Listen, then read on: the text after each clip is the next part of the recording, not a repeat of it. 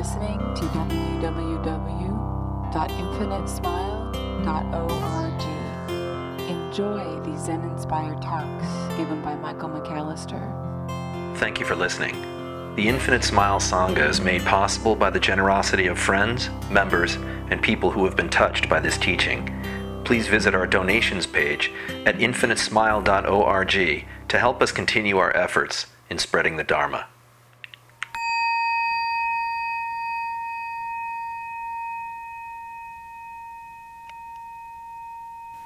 Talking a little bit about how this process of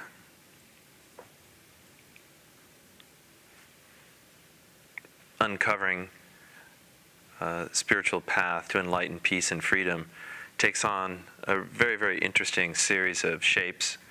Uh, and I was challenged uh, by this woman who was doing this interview uh, before they do this thing called a pre-interview, you know, where they, they tell you the questions they're going to ask you, basically.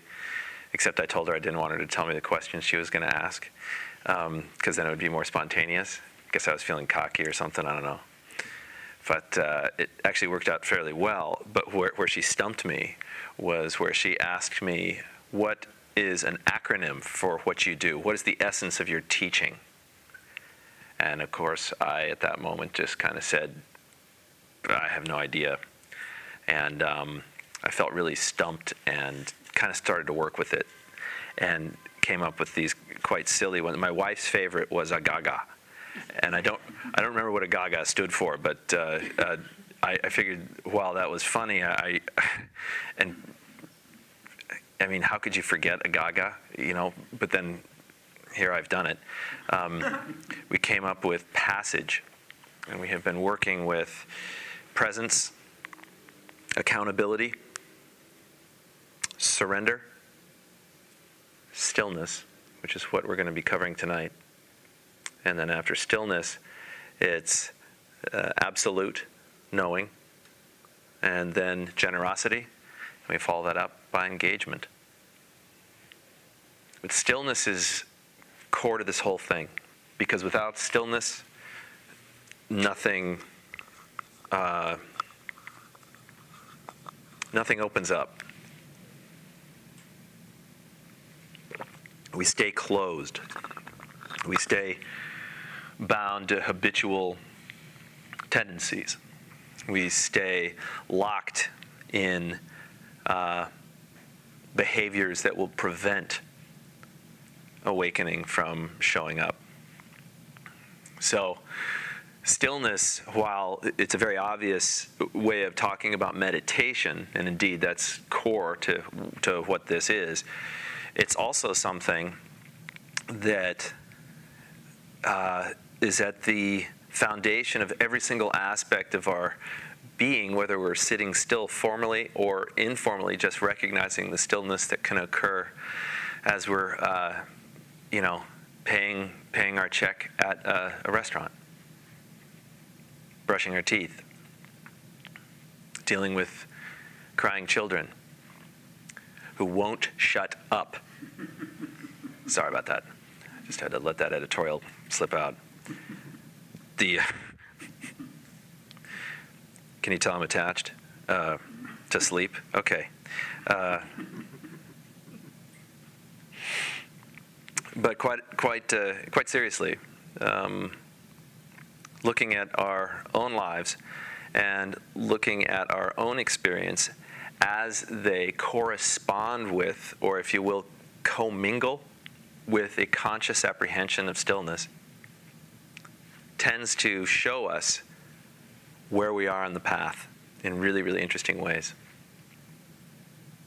If we can cultivate stillness consciously in our lives, what we're able to do then is have this real interesting relationship to chaos. The chaos no longer becomes something that is threatening or something to be avoided, but something to actually appreciate something to meet, yet something else to kind of uh, uh, deepen our experience. So, what I'd like you to consider tonight is what is it that gets in the way of stillness for you? Where is your tendency towards the busy? Some of us are busier than others by, by nature. Uh, some of us are very mercurial, not only with our minds, but also in our speech and so forth. Some people are very actually discursive in their thinking and, you know, constantly, constantly talking. Other people can hide in quietude as a way of kind of avoiding, you know, meeting their lives. So there, there are extremes in, in either way that can tend to keep us out of that center space, that middle way, that place of presence where accountability, presence, and uh, surrender very naturally kind of show up when they're given the gas of stillness, so to speak. Stillness, in other words, is at the core of enlightenment. Without stillness, there is no such thing as awakening.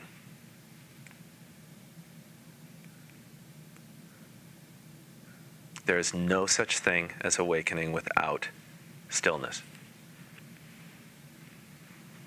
So, our tendency to go busy, or our tendency to manage our lives, staying in control, in whatever capacity it is, to kind of stay in control, that tends to be one of the great ways of messing up, or at least hiding the path. Now, ego is going to take this last uh, couple sentences that I said, most likely, and the ego will say, "You're right, Mike. Sure, yeah." So I just kind of give up, just let everything go, and then watch, you know, the world fly apart at the seams. Yes, except you'll be amazed. Life won't fly apart at the seams. What the seams that will rip apart are metaphorically this old set of clothes that you've grown out of that you no longer need to wear. So, consciously loosening our grip on things is supported by still through stillness. Stillness actually supports this spacious, uh,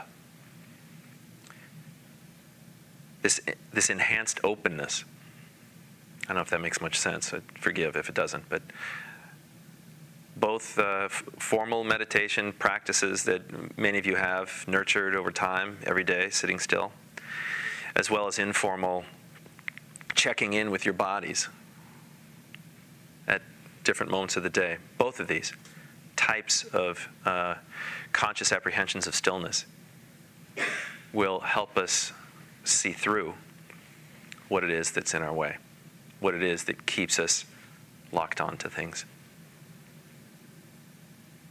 And that's scary because it means change is afoot.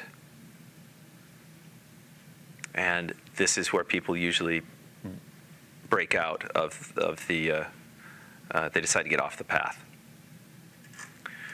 Because change actually means embracing the non familiar. Change means actually doing things differently. Change, change means instead of always turning right or always having this particular way of doing things, it means actually examining that fully and seeing if it gets in your way of awakening. What's getting in your way? What is keeping your ego in charge? What's doing that?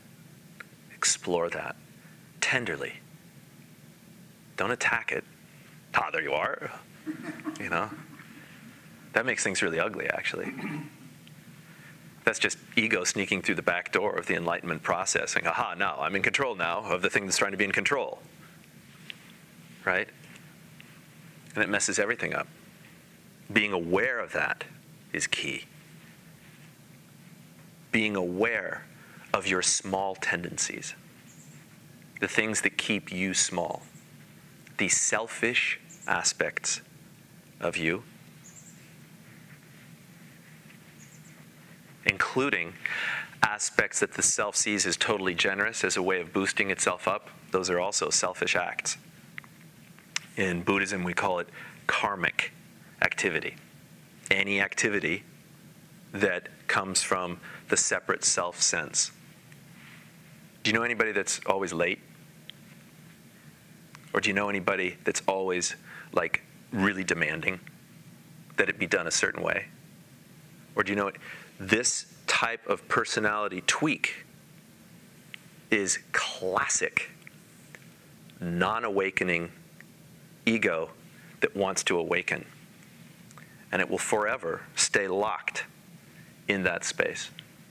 It won't be able to escape, and it will stay small, and it will stay childlike, and it will stay angry, and it will cry all the time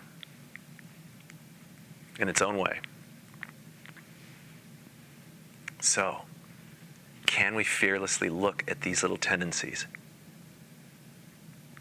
Honestly, with authentic eyes, with deep curiosity, not judgment, not judgment, not a haranguing, not a, a, a scolding, but just there it is.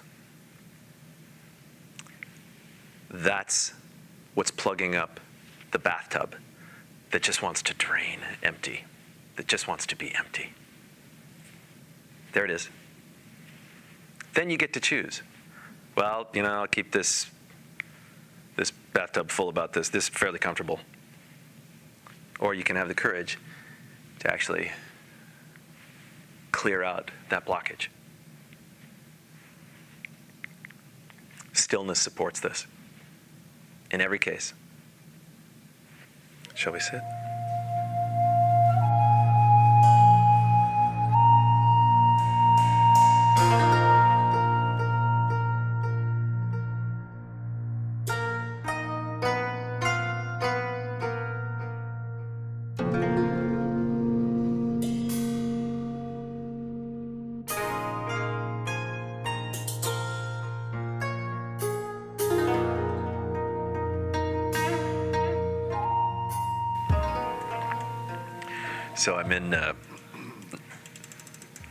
Monastery in Nepal, and the place where I was staying was outside of uh, outside of Kathmandu, up this this hill, and you had to go through this amazing, amazing area of, uh, of poverty in order to get there, and so forth. And uh, I remember, you know, finally getting there, and then they they said, okay, yeah, well, actually, we do have a room and I went to the room, and the thing was, it smelled, just had this stench of mold, just this amazing mold. And I had just gotten, I, I had had dysentery, and I was in horrible shape, but, you know, I was really, you know, come hell or high water, I'm going to study with masters because they, they have something to give me, I thought, and um, other than dysentery. and uh, I I remember being so taken with my experiences, my discussions with um, uh, uh, the, the people there from this particular tradition. I had been, as many of you know, kind of schooled in the Zen tradition, and I was going off into this Vajrayana or Tibetan tradition to really kind of explore this. You know, what this clearly must have something powerful to offer, and so forth. And uh, in my in my exploration, I was so taken with how they were coming at me and everybody else with, you are filthy, you are impure. And meditation is the purification that all of you need to go through. And immediately, probably no surprise to any of you with any type of Christian background, what kind of went off in my head was, you are a what? Sinner. Very good. And so here I am kind of going, oh, great, I came a long way for this. uh, and it was really interesting as I started to, um, you know, sit with this, this uh, community of monks and started to recognize that they were talking about something much deeper than sin Sin, by the way, uh, uh, it's Greek for missing the mark in archery. Okay? So if you are a sinner, you aren't flying really the direction that's going to get you into the heart of God. takes a lot of pressure off, doesn't it? As opposed to you are a sinner, you're going straight to hell, and it's going to suck there, okay? Because there is no AC. the purity that they were talking about, or the purification, or this process that they were talking about, was really our ability to withstand pressure or to bear the heat of experience. And it became just this beautiful opening because as uh, as they you know would kind of talk about the, the, during their puja or prayers in the morning and so forth there's this one particular chant that would kind of go through this i mean i read the translation I'm like oh my god but then as i started really thinking about it yeah meditation or a stillness practice is that it puts us in a situation where we have to face what we've always resisted. And then we get to choose whether or not we want to make the change. And that choice, that white hot fire that surrounds that choice, is something that we get to walk through. Indeed, it's kind of a privilege to be able to consciously walk through or into this fire. What allows us to do that is actually a meditation practice. A meditation practice allows for us to, I've used this metaphor before, I quite like it a lot. It's where, where we are, in essence, clarifying butter. If you put, if you, you begin to, to put like a couple of uh, sticks of butter into a pan, you turn up the heat. You don't want to get too hot. If you get it going too hot, stuff's going to burn, right? Instead, you turn it up so that it begins to melt and then the stuff at the top you can skim off, right? What's left? Something that can withstand heat. Something that can meet the fire with itself totally and completely. And it's not doing anything, it's just there. It's present. So if we can look at purification, or if you will, freeing ourselves of sin, essentially it's just skimming off the stuff that we don't need, the stuff that will burn as we begin to intensify the heat of life. We're in a really, really good, uh, you know, a good place. Stillness is the heat. Meditation is that flame. So cultivating it becomes really important. everyone to a certain extent in this room, my sense is, is feeling some degree of connection or disconnection in relationship to the seeking of enlightenment. Or maybe you don't want to call it enlightenment, so you're seeking peace or you're seeking depth, but we're in this place of seeking and we're, there's some intensity behind it.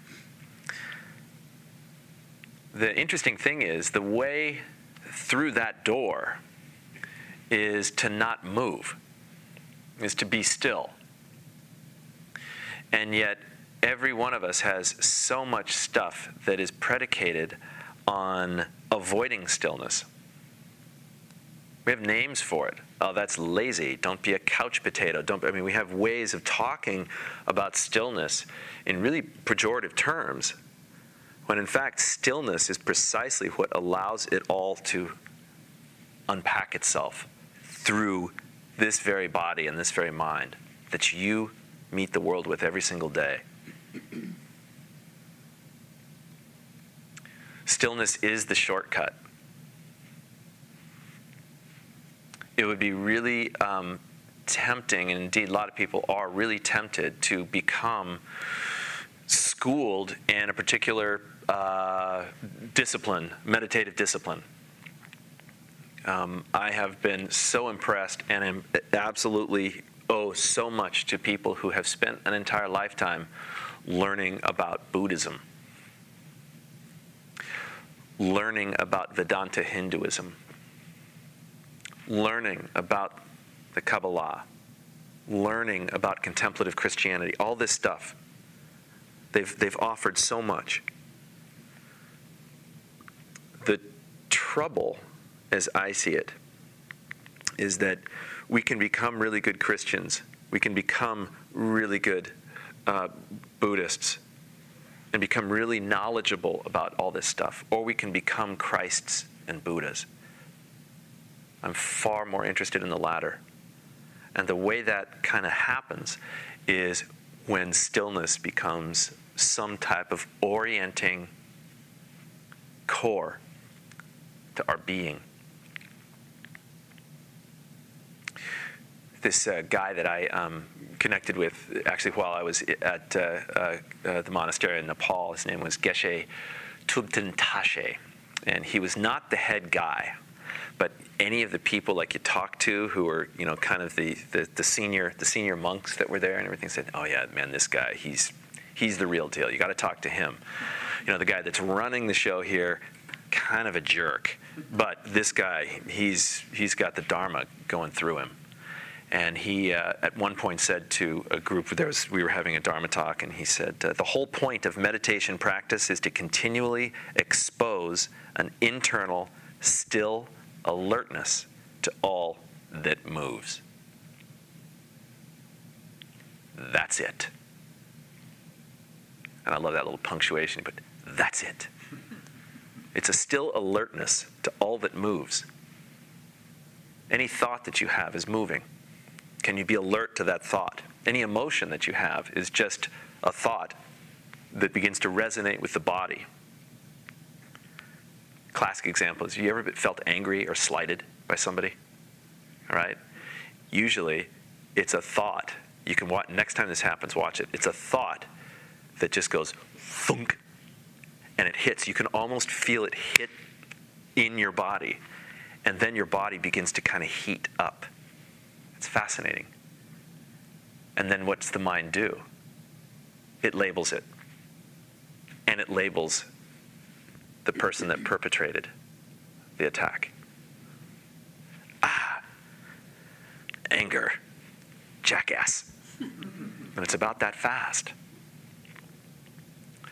When we have stillness, a stillness practice that we've cultivated, we're able to watch the whole process. And it's very hard to watch that process without having just the slightest giggle. There's compassion that can begin can begin to surround not only our experience but also the experiencer and the person who, who perpetrated if you will becomes something not they, they are seen not as somebody who is thrown an attack but as somebody who is tweaking your unconsciousness. They become your teacher.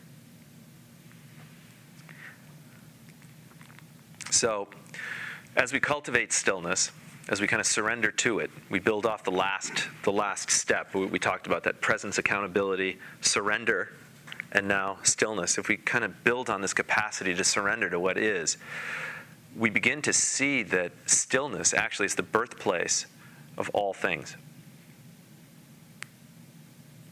Everything comes from stillness. And maybe a, a way of turning this a, a bit is music comes from rests. It's the rest that actually allows for the music to begin to differentiate. Now, it's possible to have tonal and atonal harmonies and so forth that are going on, and that can be beautiful in and of itself. But the real texture to music shows up through those rest, those periods of rest. Okay? It allows for rhythm. It allows for variance, variation, and all, all this beautiful stuff to kind of commingle. When we start to see our life as that expression, uh, literally a creative and spontaneous expression, there's a certain clarity that arises. that keeps us right on track, that keeps us, if you will, from sin. we are hitting bullseyes. But one of the things that this brings up, and a lot of people can say, okay, well, that sounds really good and everything, but, uh, you know, stillness, what? So uh, if, if, if I really get into this space of stillness, what's, you know, why should I even get out of bed? If I'm all absorbed in the now, you know, if I'm doing this presence thing, why would I ever get out of bed if I'm feeling totally blissful and everything? Why don't I just become a spiritual couch potato? And that is your option. You have that option. Except you are actually further from awakening than all sorts of other people if you decide to just rest in that space of spiritual, spiritual couch potato ness. And here's why the ego is continually going to um, equate avoidance with stillness. And if you decide consciously not to go out into the world at all, why go into the world? Look very carefully at that because most likely what's happened is a series of avoidance patterns have crept in. Ego is, like I said before, come in through the back door and turned avoidance patterns into what it thinks stillness is. This might sound kind of confusing, but it's the way that the ego can then justify not awakening. Just like adhering to certain personality characteristics that we might have, or certain opinions that we might have, or certain convictions, when we adhere to them, we cling to them, what do we do? We destroy their ability to edify. We destroy their ability to actually, we destroy awakening's ability or the infinite's ability to express itself through us.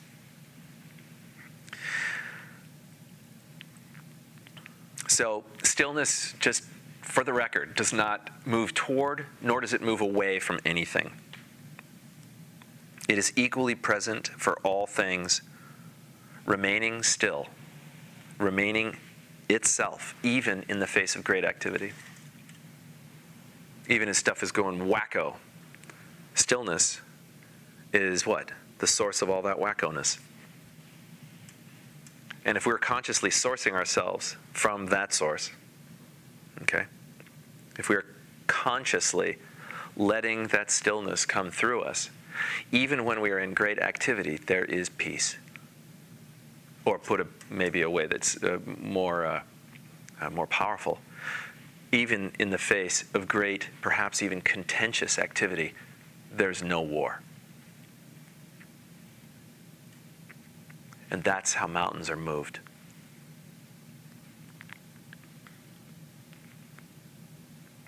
So,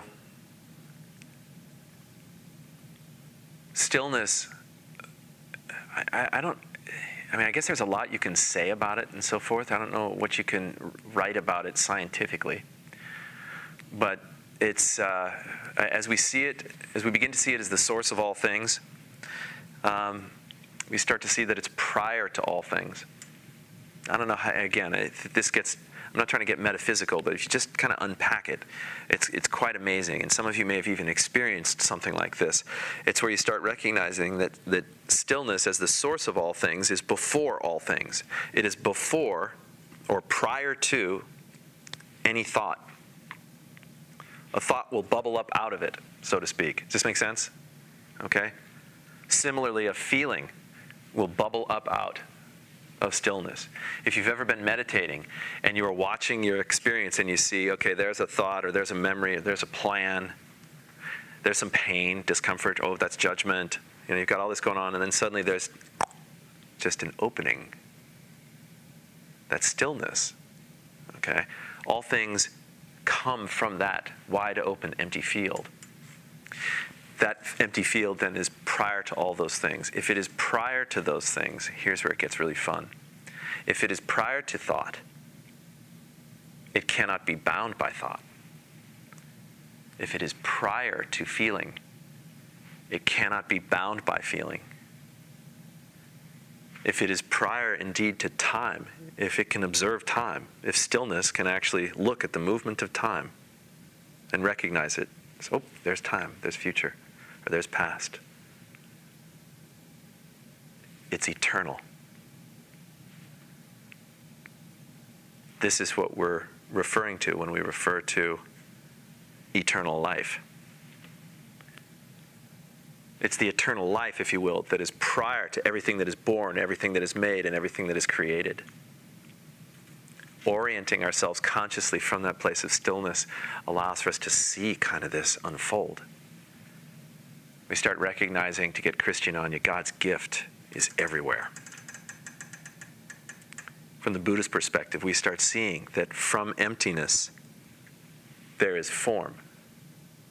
And form is nothing other than emptiness.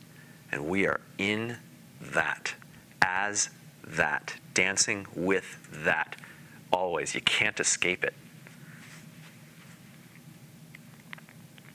And this is what meditation ends up showing us. Usually with a little goading here and there. But it ends up showing us this. It's, it's, a, it's an amazing spiritual technology that's designed to fail in that we hope that uh, we, will, we will, through meditation or through great contemplation, we hope that we will uh, somehow be able to um, get closer to God. And meditation shows us that you can't get any closer to God than you already are. You can't get any closer to the infinite that you, than you already are. You are already eternal. Your body's not, your thoughts aren't. Your emotions aren't. All that stuff's temporary. But as you begin occupying and coming from this place of stillness that's prior to all things, you're actually sourcing yourself from the infinite, but doing it in a really conscious way. It's quite beautiful.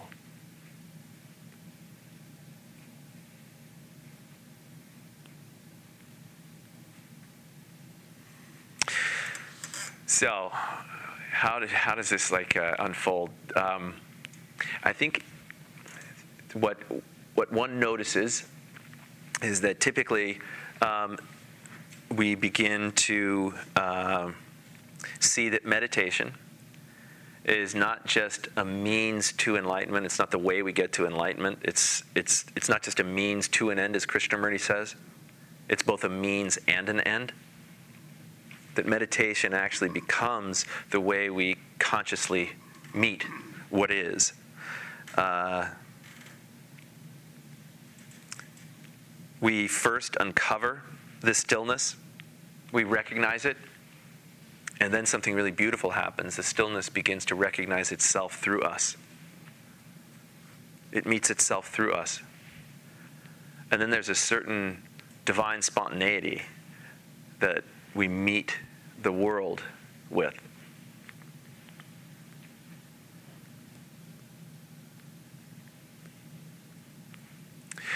But it can't happen. That divine spontaneity, so to speak, can't happen unless we learn not to flinch at life. Unless we learn not to tense up. Yun Men, the uh, great Chinese master, says In walking, just walk. In sitting, just sit. Above all else, don't wobble. In other words, can you be right there in the heat?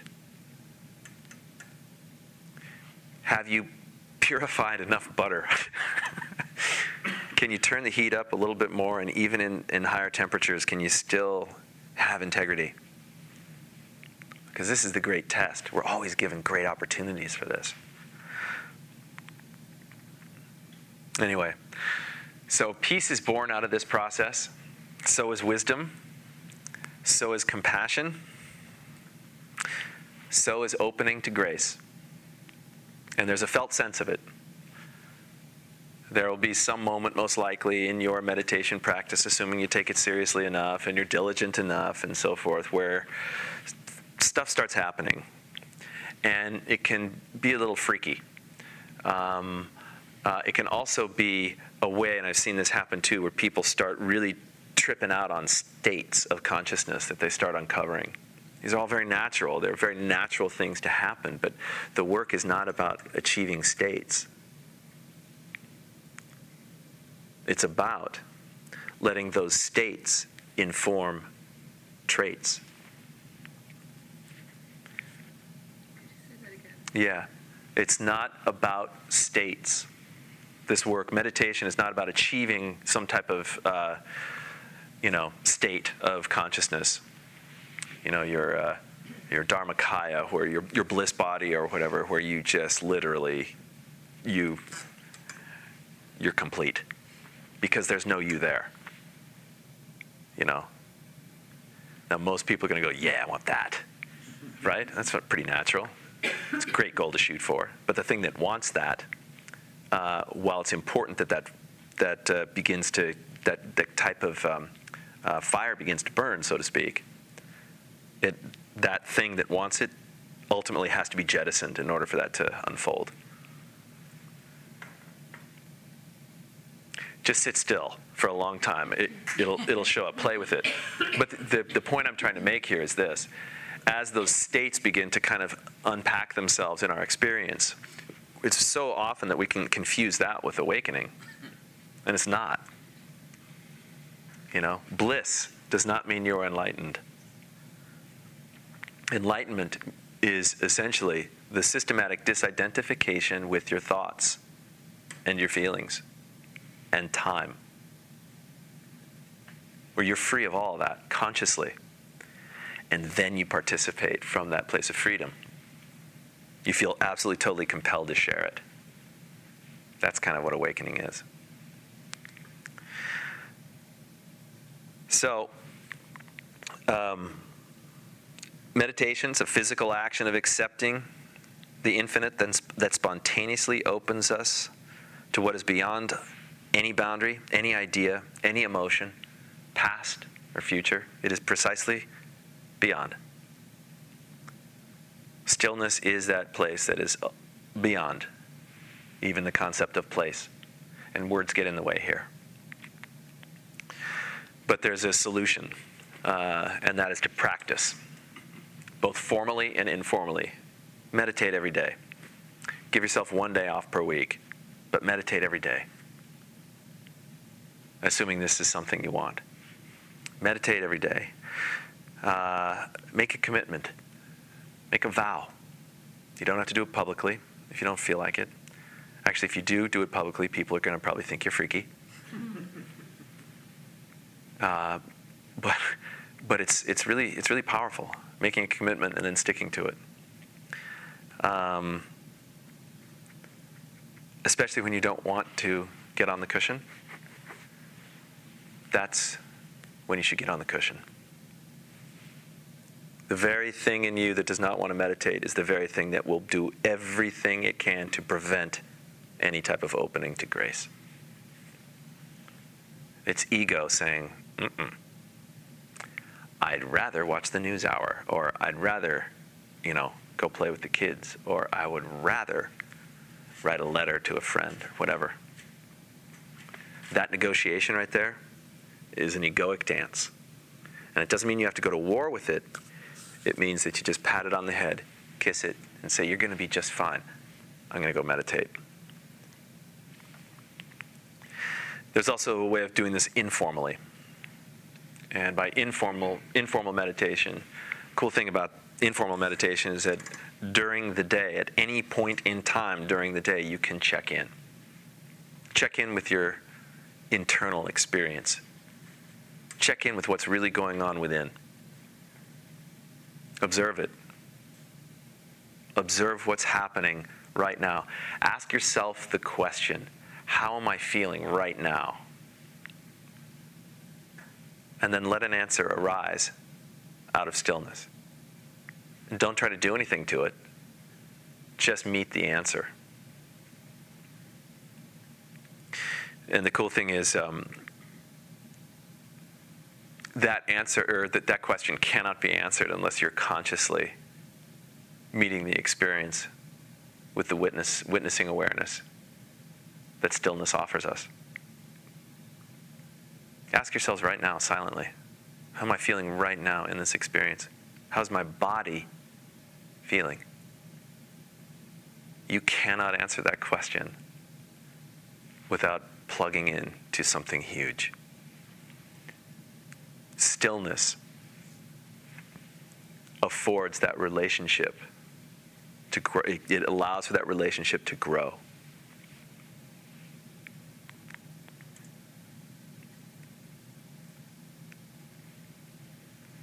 Good luck.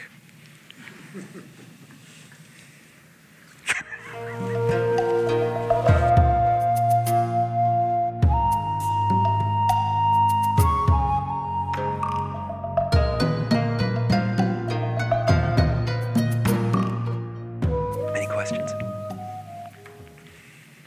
Yes.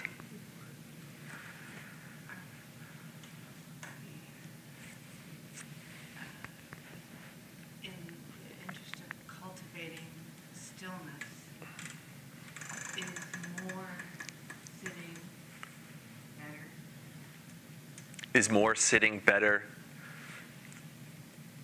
Conducive to, it sounds like a simple question, Sit once a day.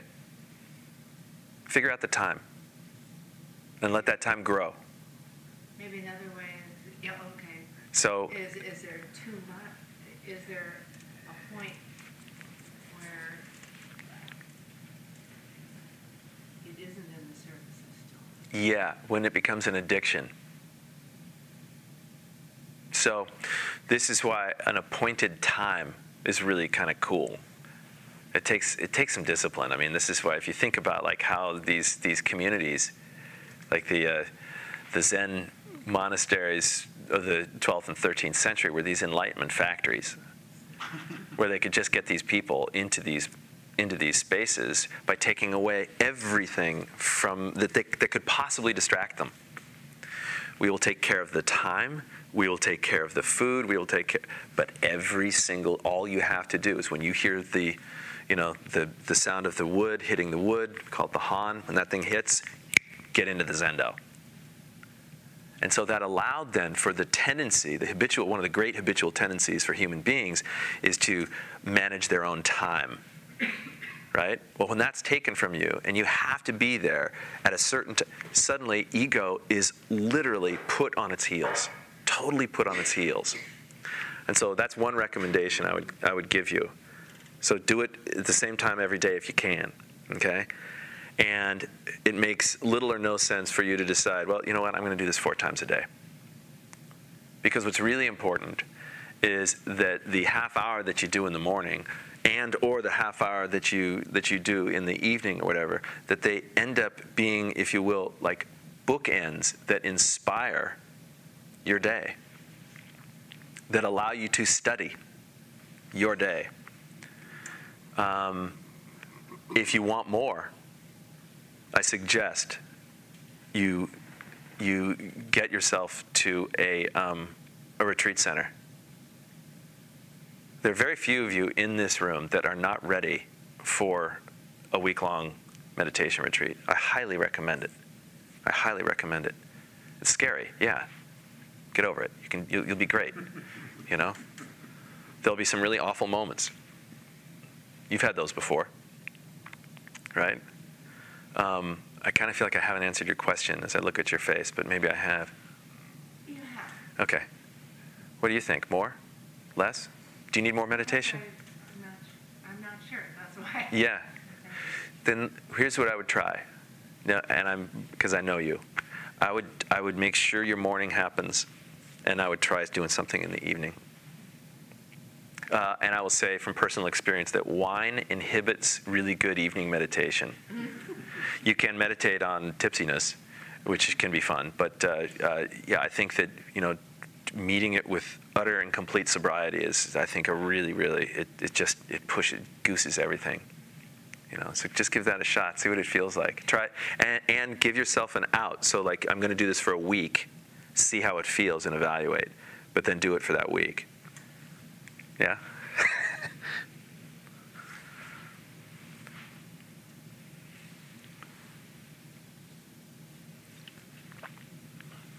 yeah. When you see people apply so many years into a trade, and let's just say to become a Mhm. medical and the effort, and the pain, and the suffering to get there, why is it that there's not more people that try meditation? And also to throw in the same question, someone like Eckhart Tolle, who just all of a sudden awakened without tremendous amount of uh, the 10,000 hours of Mhm. meditation. Uh, help me with uh, with his situation, weaving that into the. Oh, it doesn't. Oh, okay. So then let me. First, I'll start with. Um, uh, I don't. I don't. I'm not super familiar with Eckhart Tolle's uh, situation, other than what I remember reading was that he was in a, a place of immense despair and pain, emotional, like near near suicidal pain, and had um, kind of this major earth-shattering breakthrough that not only took him out of his uh, his position while he was at was it Cambridge or Oxford or something like that, but then it, it put him literally on the benches of Hyde Park, and and um, then uh, it was only later that he kind of came back into the world when he realized that what he had to say was valuable to other people. It's really kind of a cool story. Um, uh, in Buddhism, we call them Pratyeka Buddhas, uh, and they- they're rare, but they invariably happen out of uh, a, a space of such intensity that everything stops that stillness begins to inspire an entirely different perspective on everything, which is exactly what he kind of articulates. And He talks. He talks with. And you mentioned the, s- the music, the space in between. That's how he talks. You can see or feel that space in between yeah, interesting, interesting. Uh, and then back to your question. Your, your first question was why would you know if people will go through this you know this deal is uh, to become a medical doctor and so forth, you know all this pain and suffering. Why, why would they not do you know become meditators? Generally speaking, being a physician pays much better than a professional meditator. the uh, But you have an ego to play with for the rest of your life. That's right. And so, which would make it much easier in many respects to be a physician, not only because you are uh, given status, but you are working with something that you can, you have, you have concrete uh, uh, metrics that by which you can measure success. Okay, did I get through?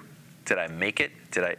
And the deal with meditation is it's it's, it's as much as it's as rigorous in many respects as you know, going through going through like the the super duper intense meditative schools process is like a graduate degree, and. Um, uh, as much as you can, you can work with those things. What they they go for something that's entirely different. In that one's about waking up to your true nature, and the other one is about helping people, okay? And hopefully, if done correctly, both the medical profession and the enlightened uh, people who are working on enlightenment can meet together and integrate those two things so that what we're looking at is the dynamism of the West, the achievement orientation of the West, can inspire the stillness traditions of the East. And together, what do we get? Conscious participation and engaged activity in the world. Wouldn't it be cool if our doctors woke up? Or business leaders? Wouldn't it be cool if, if our meditators actually could consciously and purposefully begin to inspire more than just small communities? You know, I, and I mean, you and I could have this conversation forever. I mean, it's it's it's it's fairly interesting. I just think that there are some real obvious reasons not to go into uh, meditation. It's the scariest thing you'll ever love. Yeah. I saw another hand. I thought it was over this. Yes, sir. This is meditation 101. When I'm meditating and thoughts are flying, occasionally I'll say, well, there's the, the money thought or the political thought or the, Mm-hmm. What is that? What is that entity that, or whatever that's saying, there's that thought, not ignore it, but just let it pass? That's the witness, Mark. That's the witness. That's the observer. That's the seer. That's the I prior to I. Follow that, because that's going to serve you immeasurably. That's where stillness develops a very quiet voice. Okay? To last long, though. Say again? I couldn't It's hear. not to last long. I mean, it's a, Actually, I would say let, let me let me push you a little bit. It's it's the only thing that's never not there. It's there right now. Your experience right now is being observed, right? yes. Okay. It's being observed, it's being witnessed. All right? You're watching, you're feeling, you're sensing, you're hearing, and the, the awareness in you or the witness in you that can uh, kind of participate with all that without saying a thing or doing a thing, just being utterly, completely, and totally receptive, is stillness in quote unquote action. Or stillness in non action, I should say.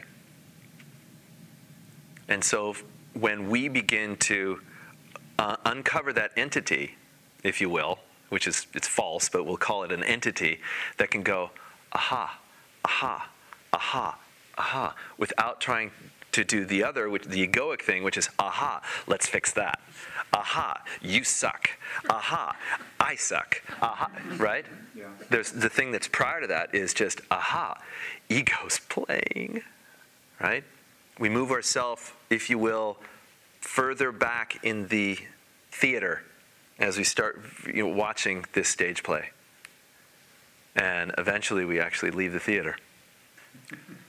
And there's so much light out there. What does that mean, leave the theater? Well, in other words, the stage of mind begins to play itself out, and we know that it's playing itself out, and it becomes so totally uninteresting. It's like Plato's cave, you know? We see these shadows and we confuse them with reality. At some point in time, we start seeing that, oh my God, I've been, I've been doing that? How silly. And then we start getting a real clear sense of, wait a minute, I, this, this whole thing is so theatrical. I'm in a theater. I'm witnessing this stage play. And that stage play wants me to think that it's real. But I can see right through it's not real. Uh, oh my goodness. And now ego that's running the stage play realizes it's been seen. It's like an actor who has suddenly forgotten all of his lines. And you're just sitting there. Huh the stage play can become, in, in essence, uh, something that is utterly unimportant at a certain point. And that's when we leave the theater, or the theater, if you will, leaves us. We start actually becoming what's beyond the theater.